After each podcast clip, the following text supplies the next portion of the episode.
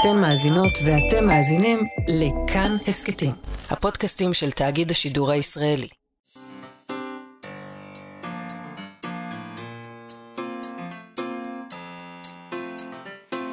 מה שכרוך עם יובל אביבי ומה יעשה לה. שלום, צהריים טובים, אנחנו מה שכרוך, מגזין הספרות היומי של כאן תרבות. אנחנו כאן כל יום ב-12 בצהריים בשידור חי, עם כל הטוב והרע שיש לספרות להציע.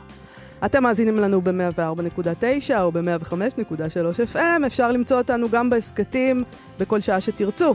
עורכת התוכנית שלנו היא נועה בן הגיא, על הביצוע הטכני עם משה מושקוביץ. שלום לכם, שלום יובל אביבי. מתחלפים שם, אני לא יודע, תמיר אה, צוברי פה פתאום. תמיר צוברי, איזה כבוד. שלום, תמיר צוברי. ומשה מושקוביץ, אה, שלום לשניכם, אה, ושלום יעשה לה. שלום, שלום. אנחנו נדבר היום אה, על סאגות מאיסלנד. אחד המקומות, אני, אני, בעיניים הקרטניות שלי, אחד המקומות האקזוטיים והפרועים שיש לכוכב הזה להציע, נכון? איסלנד זה נשמע כמו מין מקום כזה. מכאן, זה נראה ככה. נכון. תחשוב מה הם חושבים עלינו. ישראל! אני חושב, שהם לא, סאגות מישראל. אני חושב שהם לא חושבים עלינו. אה, זה מה שנראה לי. נראה לי שהמקום, וזה מה מקום קרה לך? זעיר. אנחנו ארץ התנ"ך, מה זה לא חושבים עלינו? אה, כולם נכון. חושבים עלינו. אה, אתה לא נכון. הבנת את כל הסיפור אנחנו ארץ שלנו. התנ"ך, שכחתי את בוא, העניין הזה. בוא תתאפס עכשיו. התבלבלתי. שכחת מי אנחנו. תשמעי, אזכיר לך? זה מקום מדהים, איסלנד, נראה לי. ולא רק עכשיו, אלא בטח בימי הביניים. היה שם משוגע. אנחנו נדבר על איסלנד עם דוקטור יעקב שריג, שכתב על זה ספר, שבו יש גם הסבר על התרבות שהולידה את, ה, את איסלנד ואת הסאגות האלה של איסלנד, וגם את הסאגות עצמן. זאת אומרת, יש פשוט תרגום שלהם לעברית, וזה סאגות מטריפות. זה מדהים. יש שם... אה, על, על הסאגות האלה כותב יעקב שריג, אה, ואולי אה, זה מתאים אפילו ליום הזה, אולי. בישראל, פה. אל תחשוש, אולי זה מתאים. אולי זה מתאים. כן. הוא כתב על זה כך: הכרת מערכות החוק שהונהגו באיסלנד חיונית להבנת אורח החיים בארץ זו בימי הביניים, ובמיוחד להבנת אירועים המוזכרים בסאגות. הסאגות וספרי החוקים משקפים את מושגי ניהול החברה בימי הביניים. ערך הכבוד והשמירה עליו ממלאים תפקיד חשוב בהבנת סיבת התרחשותם של סכסוכים ומאבקים שונים בסאגות, אשר מסתיימים לאו דווקא בפני חבר שופטים. תופתעי נכון. לשמוע. נכון. הסאגות, מאיה, כן, יובל.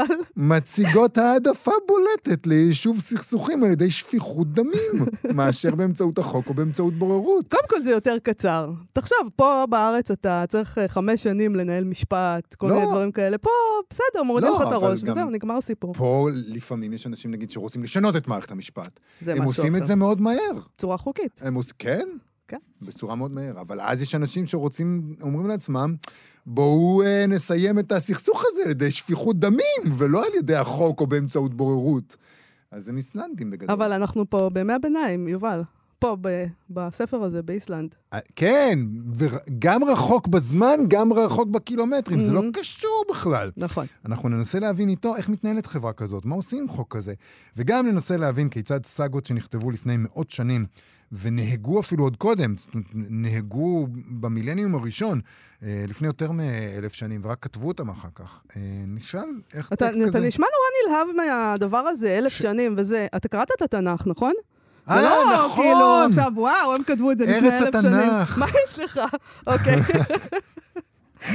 שכחתי שיש עוד למקם טקסט. אותך בסיטואציה. לא, נכון, את אוקיי, צודקת.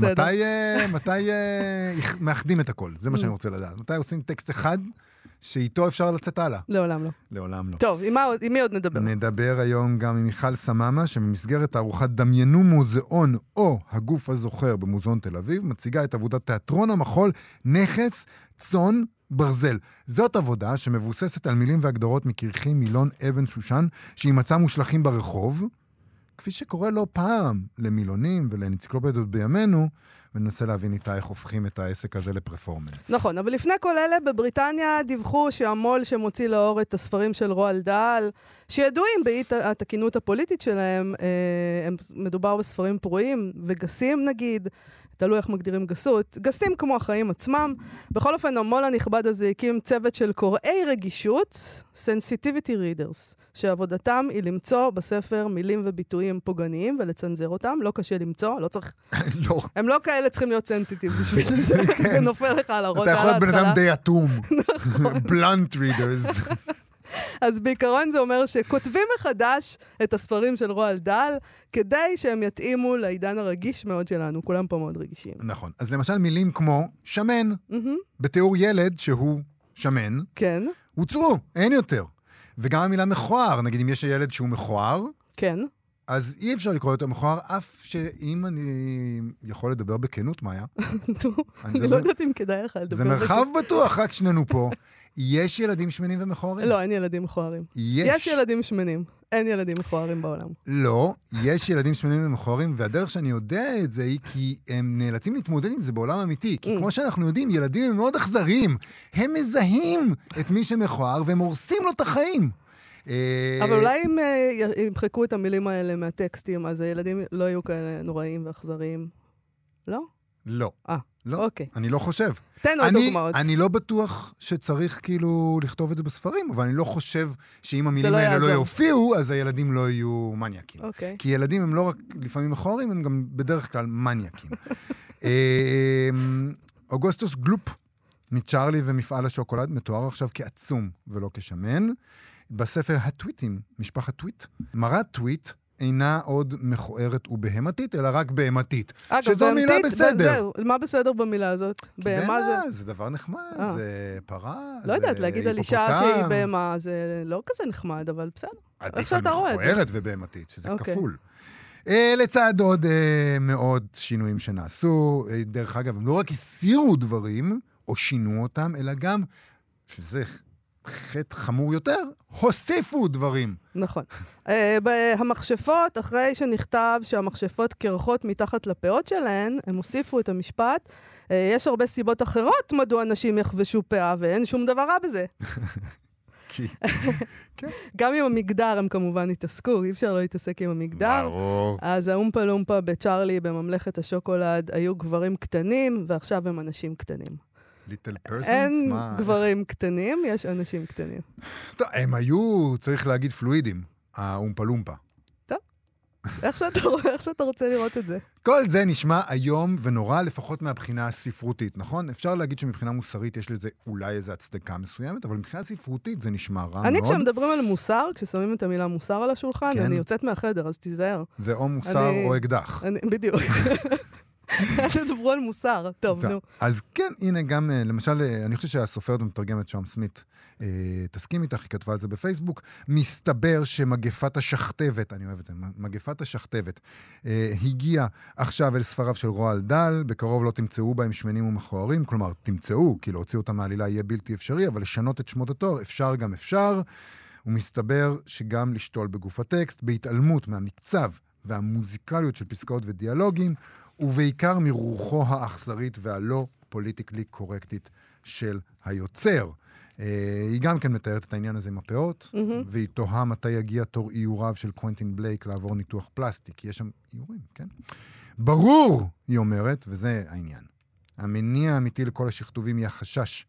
Uh, הוא החשש מירידת קרנו של דל ופגיעה בהכנסות ההוצאה, ולא דאגה כנה לנפש הקוראים, מה שבטוח זו רמיסה ברגל גסה של יוצר. זאת אומרת, הם מפחדים שההורים לא יקנו את זה. טוב, זה הקטע. כן. לא, זה פשוט חוצפה, אני אגיד לך למה, כי זה, אנחנו מדברים פה על ספרות. כן. ספרות ילדים זה עדיין ספרות, אם היא טובה, כמו זאת. כן. אז מה, מי אתם, את, אל תיתנו לילדים שלכם לקרוא את זה, זה בסדר, אבל נכון. מה אתם משלמים את הטקסט? מה זה צריך להיות? אה, טוב, כן. אה, יש גם דברים אה, מצד שני שכתבה המו"לית והמתרגמת גילי בר הלל סמו בטוויטר, אה, שמציגים עמדה מורכבת ומעניינת ביחס לדבר הזה. אה, וזה עניין אותי, כי לי יש את הנטייה הזאת, אה, לא להיות מורכבת או מעניינת, אלא, אתה יודע, אה, להתנגד או להסכים, או להתנגד או להסכים. וזהו. אין באמצע. נכון. אז היא מורכבת, וזה יפה. לפעמים הדעות שלי קצת סותרות, היא כותבת, כי מה נעשה, העולם מורכב, לדוגמה, בעניין של קביעת גיל מומלץ לספר ילדים, כל מי שעוקב אחריי כבר יודע כמה אני שונאת לעשות את זה, וחושבת שאין משמעות להצמיד טווח גילאים לספר, ועדיין אני מתחלחלת כשממליצים לילדים על ספרים שלא מתאימים לגילם. אז גם עכשיו, בעניין העריכה מחדש של ספרי רואלד דאל, אני בו זמנית חושבת שזה לא big deal לעומת הקרקס התקשורתי שעושים מזה, וחושבת שבחרו דברים די טיפשיים להיטפל אליהם. אני בו זמנית מתנגדת לצנזורה של ספרים, וחושבת שזה רעיון טוב לעדכן ספרי ילדים שיהיו רגישים יותר לפי רוח הזמן. אני מזכירה לנו שרואלד דאל היה מיזוגן, אנטישמי, גזען, הוא באופן כללי שונא אדם, זה נכון, וזה גם נמצא בספרים. כן. אגב, פשוט זה ספרים ש... אוקיי, אל תיתן לילדים שלך, אה, בסדר גמור. אה, הוא, הוא היה גם כזה לא רק מאחורי הקלעים, זה גלוי לחלוטין בספרי ילדים שלו. גם אם נכבס כמה מילים, יישאר איזה בוז עמוק למין האנושי המגעיל. ואף על פי כן, יש בספרים ערך, הם כיפים, יש בהם ביקורת חברתית, הם שנונים, לא הייתי רוצה לוותר עליהם, היא כותבת. היא, היא לא בעד להסתיר את האמיתות שלו, והיא לא בעד למחול לו רק כי השנים, אתה יודע, עברו וזה. Uh, והעיזבון שלו התנצל בשמו וכל הדבר הזה, לא בעד להעמיד פנים כאילו שינוי קוסמטי פה ושם, זה מספיק כדי להכשיר את מה שרע בספרים שלו, אבל אני גם לא בעד לזרוק את הספרים שלו לפח, להחרים אותם ולמנוע אותם מילדים היום, ולפעמים שינוי של מילה פה ושם עושה את ההבדל בין ממש מגעיל ובלתי נסבל לקצת יותר בסדר. בקיצור, יש עמדה מורכבת. כן, אה, היא אומרת, כמו ש- ההבדל, לפעמים ההבדל בין עדכון מתוך התחשבות ברגישות לבין צנזורה הוא לא הבדל של שחור ולבן. זאת אומרת, דברים הם אפורים. אז uh, כן, אני קצת מתקשה להיות במקום האפור הזה, אבל אני חיבבתי את העמדה שלה, אני מודה. כן? כן, אוקיי, בסדר. אני לא מוחקת נורא- כלום משם, אבל... זה נורא נוח להיות קיצוני.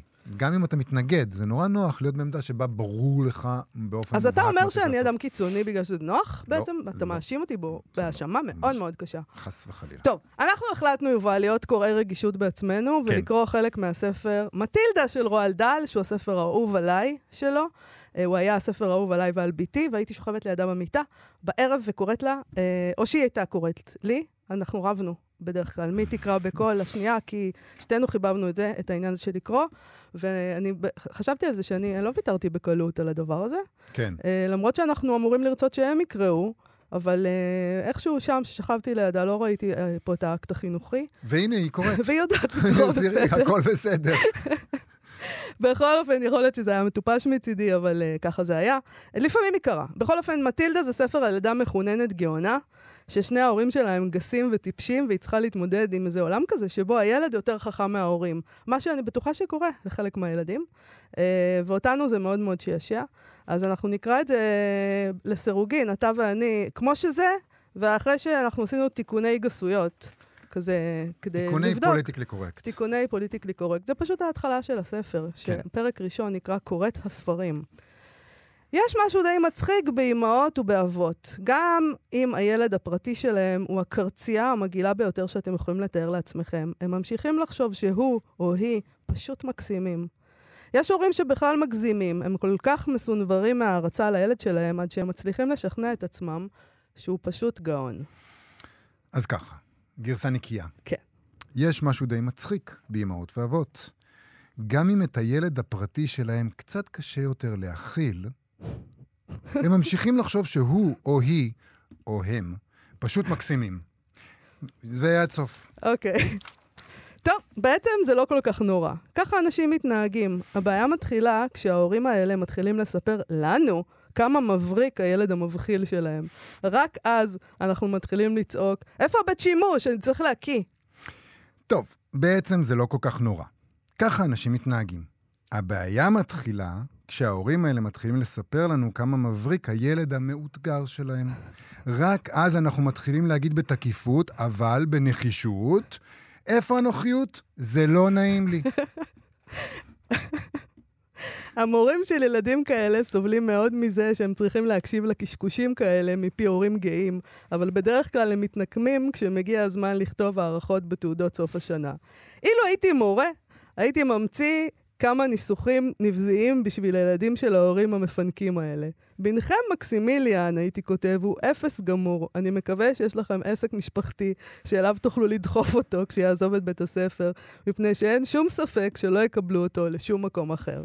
אוקיי, והגרסה הנקייה שלנו. אני מקווה שיש אה, הצעת עבודה בסוף הדבר הזה, כיוון שאובייסלי, אנחנו יודעים לנקות, אנחנו פשוט sensitive צריך... readers.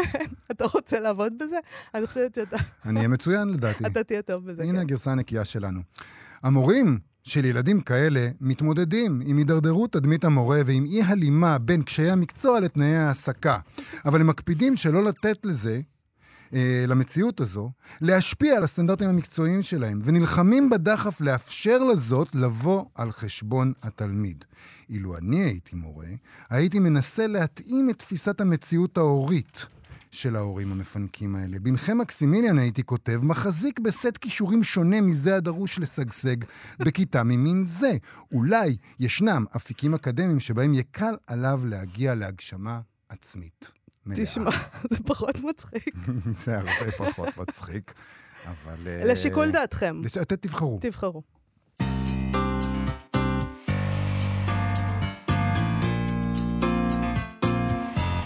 אנחנו, מה שכרוך, בכאן תרבות, חזרנו. בסיפור הסקנדינבי, סיפורם של טיר... טידרנדי ותורהל, אני מקווה שאמרתי את זה נכון, כנראה שלא, מגיע לשיא העימות בין האמונה הפגאנית לאמונה הנוצרית באיסלנד, בעת חג, שנבואה. אה, יש נבואה שמזהירה שמישהו ימות בערב, בחג הזה. באמצע הלילה נשמעות דפיקות על הדלת, אבל אף אחד לא יוצא, כי יש נבואה ש... מישהו ימות. מישהו, אז אתה. לא יוצא. נכון. חוץ מאחד, סידרה... אני לא מצליח להגיד את השם שלו. צידרנדי. סידרנדי. מה הבעיה? לא יודע, אני מוגבל. איסלנדית. סידרנדי. אוקיי. הוא נטל את חרבו ויצא מהבית, אך לא ראה איש. הוא שוטט קמעה בסביבת הבית. לפתע הגיע לאוזניו שעטת רגלי סוסים הדוהרים מכיוון צפון. הייתה זו חבורת נשים, תשע במספר, רכובות על סוסים שחורים כשהן אוחזות בחרפות שלופות ולבושות בגדים שחורים. כעבור זמן קצר נשמעה שוב שעטת סו- ש- סוסים, אך הפעם היא הגיעה מכיוון דרום. לעיני תדרנדי נתג- נתגלתה קבוצה בת תשע נשים רכובות על סוסים לבנים. בידיהן חרבות שלופות והן לבושות בגדים לבנים. תדרנדי פנה לאחור וביקש לשוב לביתו, אך קבוצת הנשים בשחור כיתרה אותו בסוסיהן וחצצה בינו לבין דלת הבניין. תדרנדי ניסה להתגונן מפניהן, אך הן הכריעו אותו ופגעו בו בחרבותיהן. זמן רב לאחר התרחשות אירוע דמים זה התעורר תורהל וקרא לתדרנדי, אך כל מענה לא הגיע ממנו. אין הוא ממהר לענות, מלמל תורהל. ואז מתעוררים אנשים נוספים, הם יוצאים מהבית, ומתגלה הגופה, אה, הוא סליחה, מגיע, הוא הפצוע פצוע אנוש, אנושות. שותת דם, דם, כן. אה, והוא אה, הוא מת. הוא מת לפני עלות השחר, ומובא לקבורה על פי המנהג הפגאני. ואז תורהל מנסה לפענח מי הרוצחות. זוהי אשררתי, הוא אומר. נשים אלה לא היו אלא הנשים העל-טבעיות, הפילגיור, שליוו את משפחתו של הל ופרסו את חסותן והגנתן על בני משפחתו. כעת הן זועמות על הבגידה בהן, ועל נכונות המשפחה לקבל על עצמה את האמונה הנוצרית שחדרה לאיסלנד ונאכפה על פי חוק על המאמינים הפגאנים. לא יחלוף זמן רב ויחול שינוי באמונה בארץ זו. אלים טובים יותר יופיעו ויגרשו את אלי האמונה הקדומה, ואתה, הל, תקבל עליך את האמונה של האלים החדשים. הנשים בלבן היו נציגות האמונה הטובה יותר והן ניסו לעזור לסדרנדי, אך לא כך נקבע בגורל. מבינה? נשים בשחור ונשים בלבן. בכל מקרה, צריך להיזהר מנשים, איך שלא תסתכל אה, זה על נכון, הדבר הזה. זה כמובן. אוקיי. כל זה מתואר בספר אה, סאגות איסלנדיות, אמונות, מנהגים וטקסים פגאנים באיסלנד בימי הביניים של דוקטור יעקב שריג. שם יש תרגומים של הסאגות האיסלנדיות, שהם כאמור נהגו לפני תום המילניון הראשון והועלו לכתב בימי הביניים. ויש גם הסברים על החברה האיסלנדית שמבהירים את כוחם וחשיבותן של הסאגות האלה, והוא איתנו עכשיו כדי להסביר לנו מעט, כי זה די מורכב. הדוקטורט של דוקטור יעקב שריג מהחוג לפולקלור של האוניברסיטה העברית עסק אמנם בעימותים בין בני אדם לישויות על טבעיות בסיפורי עם של יהודי תימן, אבל תחום נוסף של המחקר שלו הוא ספרות עממית סקנדינבית. חייבים, חייבים להבין איך הוא הגיע מתימן לסקנדינביה. דרך הישויות העל-טבעיות נדמה לי, אה. אבל נשאל אותו. אוקיי, נשאל אנשים, אותו. תשע האנשים האלה. כן. ב-2005 הוא פרסם ספר מיתולוגיה סקנדינבית בהוצאת מפה, וזה באמת מעניין להגיע מתימן לסקנדינביה, לאיסלנד. שלום, דוקטור יעקב שריג. שלום יובל, שלום מאיה. שלום וברכה. תשמע, הסאגות האלה, אולי צריך באמת להתחיל מהתיארוך שלהן, שלא לגמרי הסברתי את זה אולי טוב, כי הם מספרים אותם לאורך אה, מאות שנים, עד שהן באמת עולות על הכתב בתצורה הסופית שלהן. נכון. אה, מה שאנחנו קוראים עידן הסאגה הוא בשנים 930 עד 1050, אבל הם, כלומר שלהי המאה התשיעית, והם עולים על הכתב רק במאה ה-13, בין היתר סנורי סטורלוסון, שהיה גם דובר החוק, ודמות מאוד מרכזית בתרבות ובחברה האיסלנדית. כלומר, יש פער זמנים גדול מאוד של כמה מאות שנים בין שלהי המאה העשירית, המאה התשיעית העשירית, והמאה ה-13 שהם עלו על הכתב. מה, מה עניין אותך בסאגות האלה? למה ניגשת אליהן? למה ניגשתי אליהם? ניגשתי אליהם עוד לפני הרבה שנים כשכתבתי את ספרי אה, המיתולוגיה הסקנדינבית בהוצאת מפה, וכעת הספר החדש הוא למעשה, הייתי אומר, המשך של הפנתיאון האלילי במרחב הנורדי. אה, בהזדמנות זו אני רוצה גם להודות לצוות הנהדר בהוצאת רסלינג שהתלהבו מהעבודה ומהחומר ועשו עבודה מקצועית נפלאה. אז שוב, תודה רבה לכל הצוות ברסלינג. אבל איך הגעת מתימן, מלהתעניין בתימן ולעסוק דוקטורט על תימן לאיסלנד?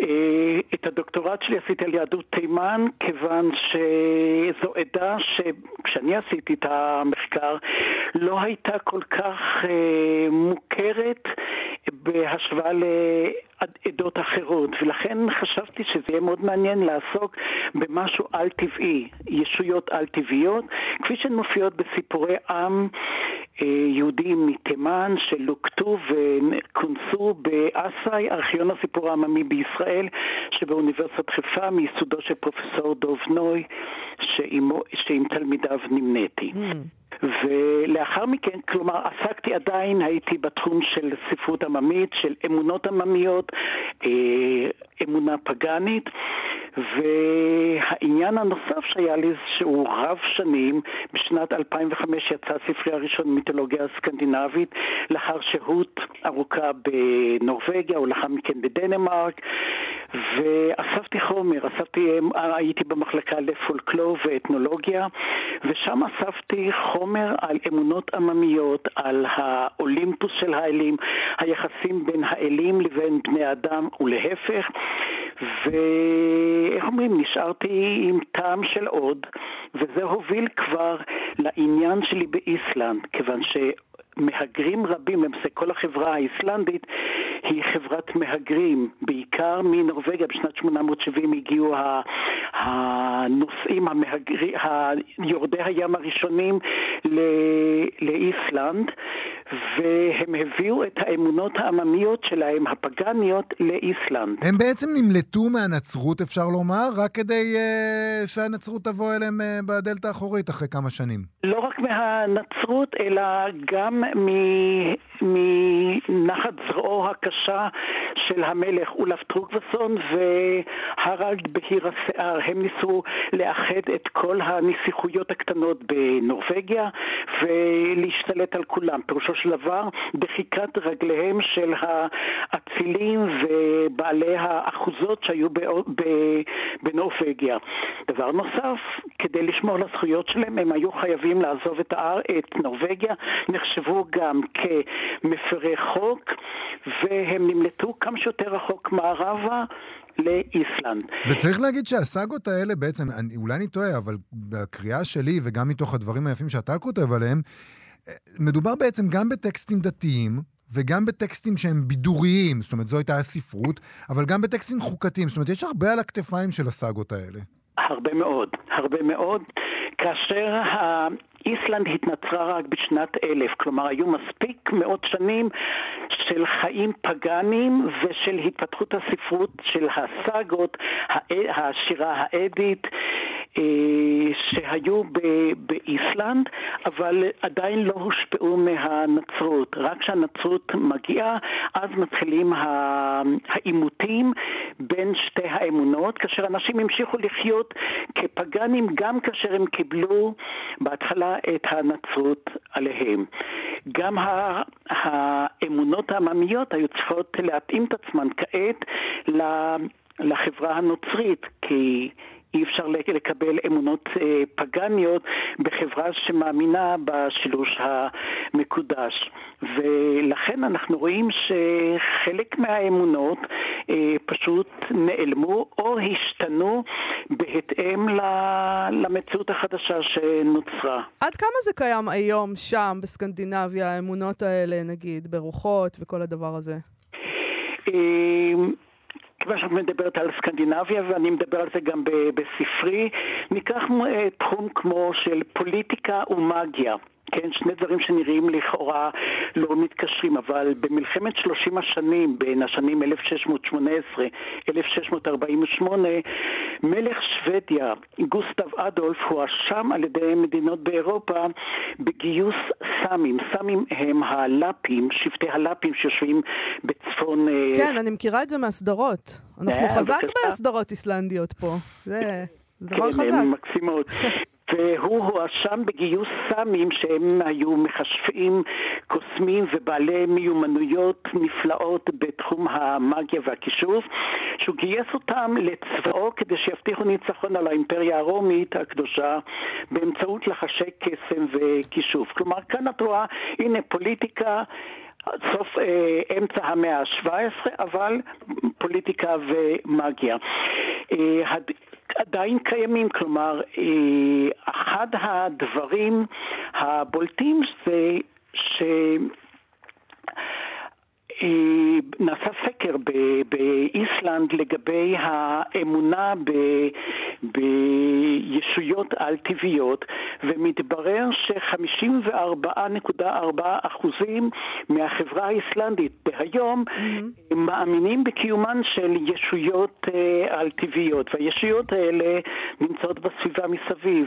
כל מי שמטייל, ואם לא הייתם, לא את ולא יובל, לא הייתם עדיין באיסלנד, מומלץ ביותר. אני רוצה, רוצה, רוצה מאוד. אה, רוצה, רוצה, זה לא מספיק. לא מספיק, לא. לא מספיק. רגע, אבל אתה, כשכן היית, אז אתה, נגיד, פיתחת שם אמונות כאלה? הרגשת את האמונות האלה בכל מיני רוחות? בהחלט, בהחלט. קודם כל, את רואה את האמונות האלה בצורה של אה, סימני דרך. כלומר, אתרים, אתרים שאנשים גרים בהם, וגם אתרים ארכיאולוגיים, שנושאים שמות שונים שקשורים ל...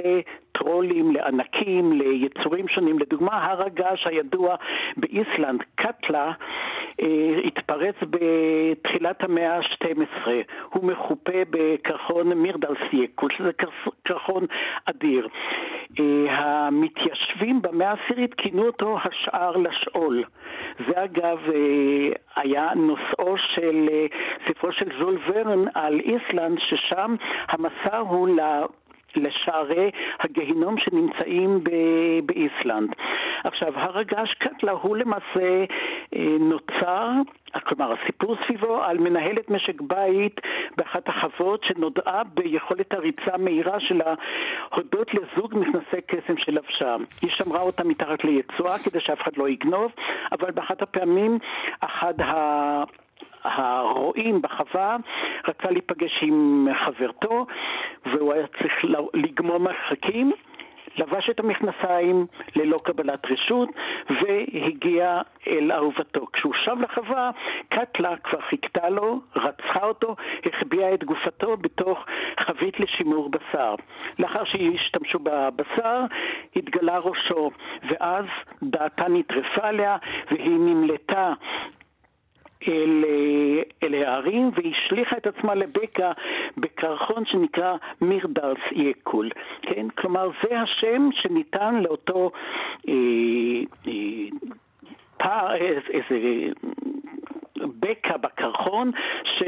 נושא את שמה של קטלה. כלומר, כאן זה שם של מקום, וישנם מקומות רבים רבים אה, באיסלנד, שלא לדבר על שאר נורבגיה, אה, שאר סקנדינביה, ש...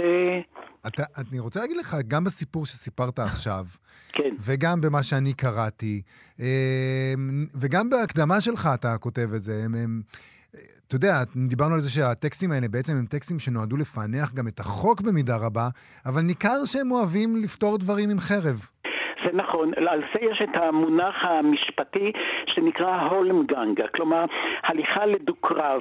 אה, פותרים את הבעיות מהר על ידי דו-קרב, כלומר העניין של הכבוד מאוד מאוד חשוב, מאוד מאוד מפותח, עד כדי כך שגם אם היו חוקים וה... הסאגות הן עדויות לקיומם של חוקים שהיו נהוגים שם ב, גם באלטינג, בפרלמנט האיסלנדי.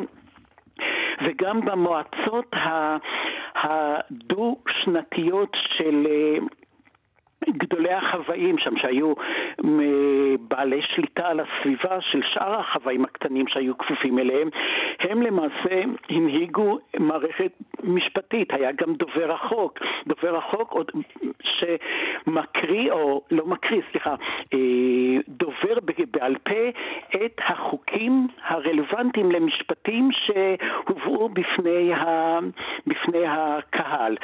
אה, המשפטים האלה פעמים רבות אנשים העדיפו מפאת כבודם לצאת לדו-קרב, כלומר הזמנה לדו-קרב. זאת אומרת שמערכת המשפט לא מוצאת חן בעיניך, מנסים, אה, אתה פשוט אומר, אוקיי, בסדר, אבל יש לי נשק יותר גדול. נכון, נכון, ופותחים את זה במהירות. היציאה לדו-קרב בשלב מסוים כבר אה, נאסרה באיסלנד, ואז באחת הסאגות שאני שם אה, כתבתי אה, סאגת גונלוגור, לשון נחש, כלומר אחת הדמויות שהוא ויריבו רפן אה, נאבקים על אהבתה של אה, ביתו, ביתו של אחד המנהיגים האזוריים והם בסופו של דבר מעתיקים את שדה הקרב שהתחיל, הדו-קרב התחיל באיסלנד לאחד האיים בנורבגיה ושם שניהם מוצאים את אה, מותם. כלומר, כאן הפתרון היה, וזה היה פתרון מקובל מאוד, כאשר ברגע שאת אחד היריבים נפצע, ולו גם פציעה קלה, הוא הוכרז כמובס.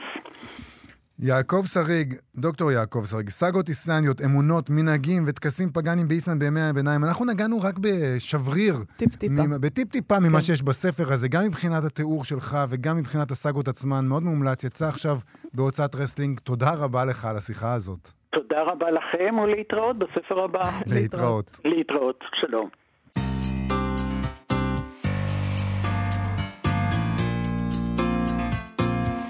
מה שכרוך בכאן תרבות, חזרנו, שמונה כרחי מילון אבן שושן, מהסוג של לכולם היה פעם בבית. לכולנו היה דבר כזה בבית.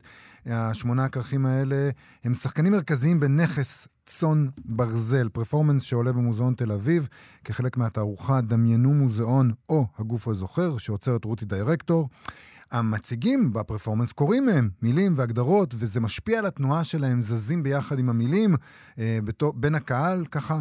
ואת הכרכים האלה מצאה אה, הכוריאוגרפית, היוצרת, האמנית, מיכל סממה, ברחוב, כמו שקורה לא פעם לכולנו.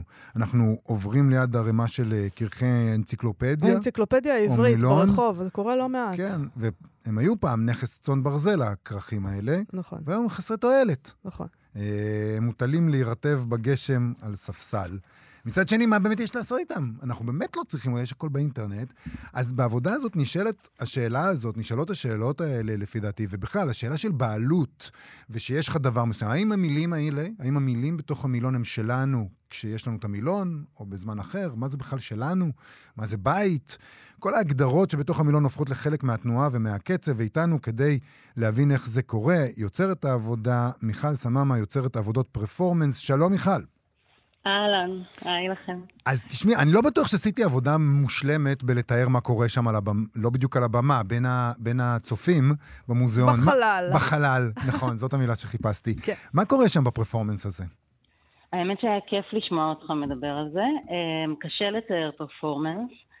אמ, היה לי רעיון מופרך, אמ, אני חושבת, אבל שהוא ככה הגיע באיזשהו לילה, כמו שרעיונות כאלה מגיעים, שאני אעשה עבודה שמבוססת על מילון אברהם אבן שושן, שנת 1998, שבאמת מצאתי ברחוב, וההתחלה הייתה שזו תהיה עבודה מונומנטלית ואנחנו נקרא את כל המילים במילון. יהיו איזה עשרה פרפורמרים, זה לא מה שקרה בסוף. כן.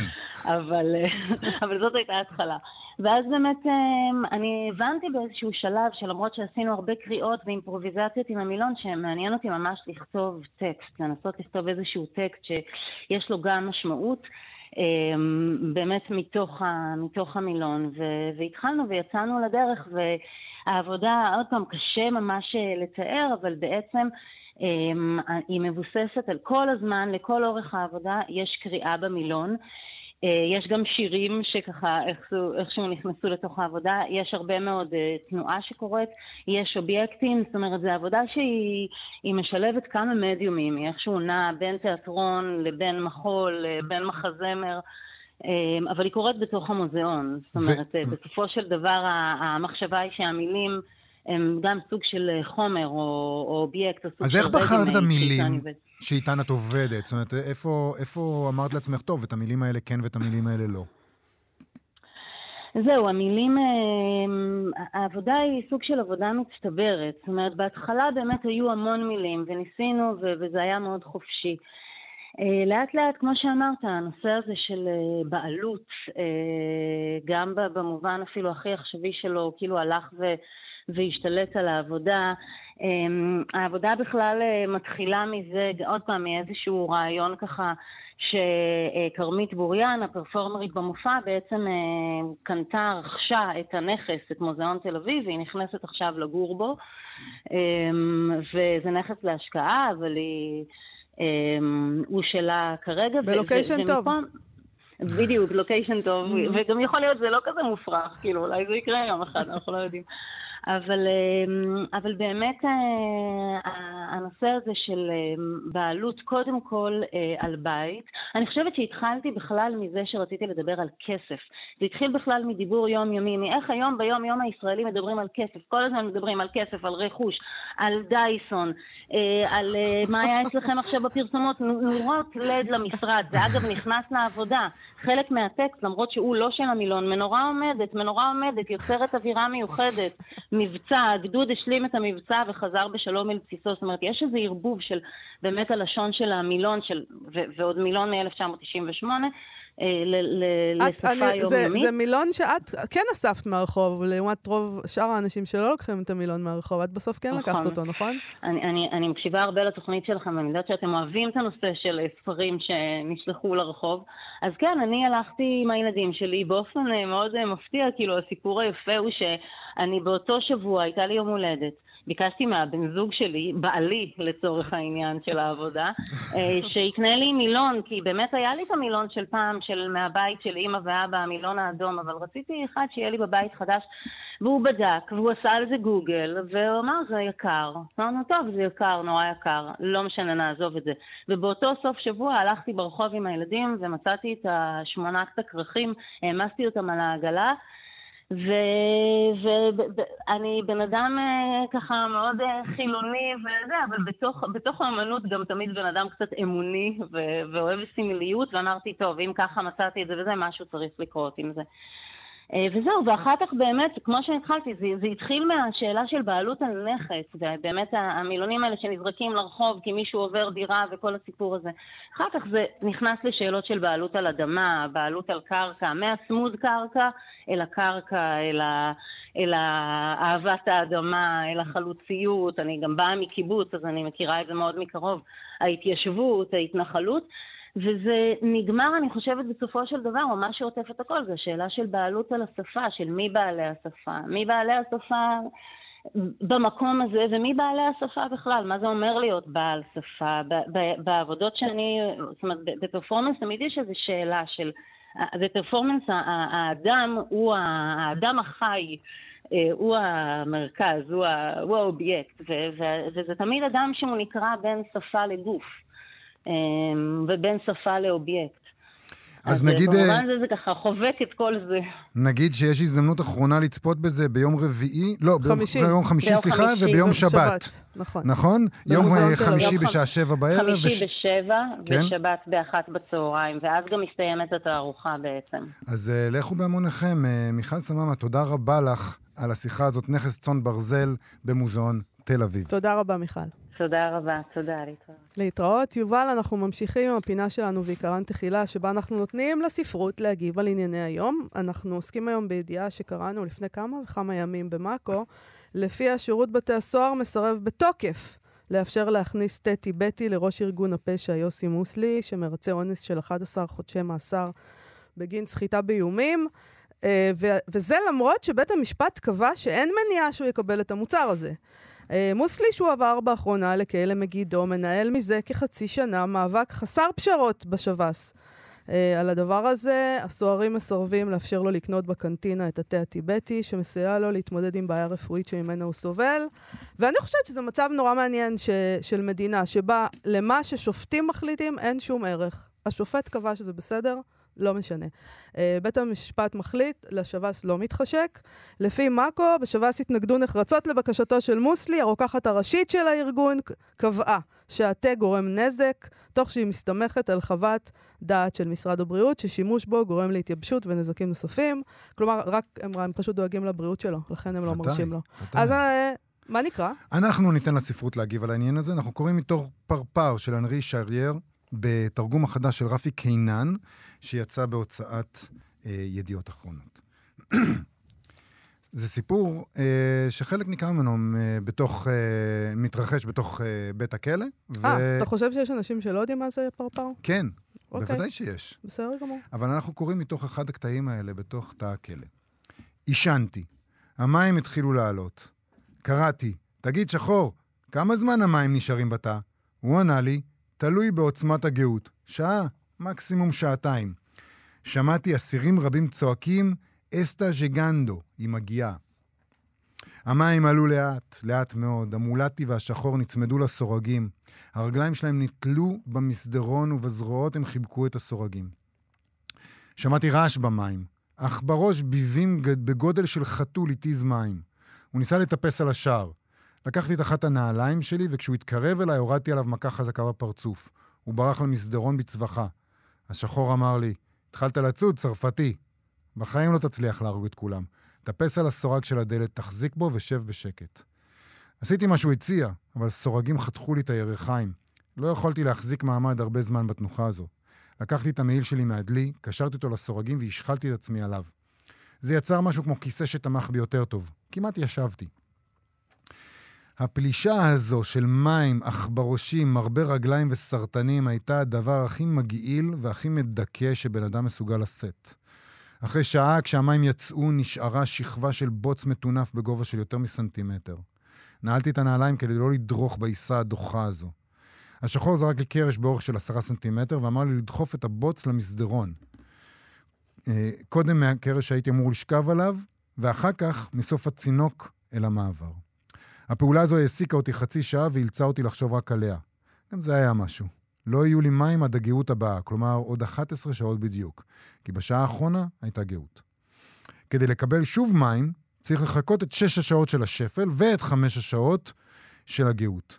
עברה לי בראש מחשבה קצת מגוחכת. פפיון, הגורל שלך הוא להתעסק עם הגאות והשפל. אם תרצה או לא, לירח יש השפעה גדולה עליך ועל החיים שלך. השפל והגאות אפשרו לך לצאת מנהר המרוני כשברחת ממושבת העונשין. יצאת מטרינידד וקורסאו על ידי חישוב שעת הגאות. נתפסת בריו האצ'ה כי הגאות לא הייתה מספיק חזקה להרחיק אותך יותר מהר. ועכשיו אתה חי לפי השיגעונות של הגאות הזו. בין אלה שיקראו את הדפים האלה, סליחה, אם הם יראו פעם אור, יהיו אולי כאלה שהסיפור על מה שנאלצתי לסבול בצינוק הקולומביאני יעור- יעורר בהם רחמים. אלה יהיו האנשים הטובים. האחרים, בני הדודים של 12 הבני זונה שדנו אותי, או האחים של התובע, יגידו, מגיע לו. מי אמר לו לברוח מהכלא? אז אתם הטובים, ואתם הבני זונה. אתם יודעים מה? לא הייתי מיואש. בכלל לא. ואני אגיד לכם עוד משהו, העדפתי את הצינוק של המצודה הקולומביאנית הישנה הזו, שנבנתה על ידי האינקוויזיציה. הספרדית, על איי הברכה שבהם הייתי אמור להיות עכשיו. כאן יהיו לי, לפ... אה, יהיו לי עוד הרבה אפשרויות לנסות ולברוח. וכאן, בחור הרקוב הזה, הרי בכל זאת, הייתי 2,500 קילומטר ממושבת העונשין. המון אמצעי בטיחות יידרשו להם, המון, כדי להצליח לגרום לי לחצות אותם בכיוון ההפוך. התגעגעתי רק לדבר אחד, שבט הגואהירה שלי. ללי וזורעימה, והחירות הזאת בטבע, בלי הנוחיות של הציוויליזציה, אבל גם בלי משטרה, ובתי כלא, ובטח בלי צינוק. אמרתי לעצמי שבחיים לא היה עולה על דעתם של הפראים שלי לענות ככה אויב שלהם. בטח לא מישהו כמוני שלא ביצע שום פשע כלפי קולומביאנים. עד כאן תוכניתנו להיום. עורכת התוכנית שלנו היא נועה בן הגיא, על הביצוע הטכני, תמיר צוברי. בואו לבקר בעמוד הפייסבוק שלנו, נהיה פה שוב מחר. להתראות. אתן מאזינות ואתם מאזינים לכאן הסכתים, הפודקאסטים של תאגיד השידור הישראלי.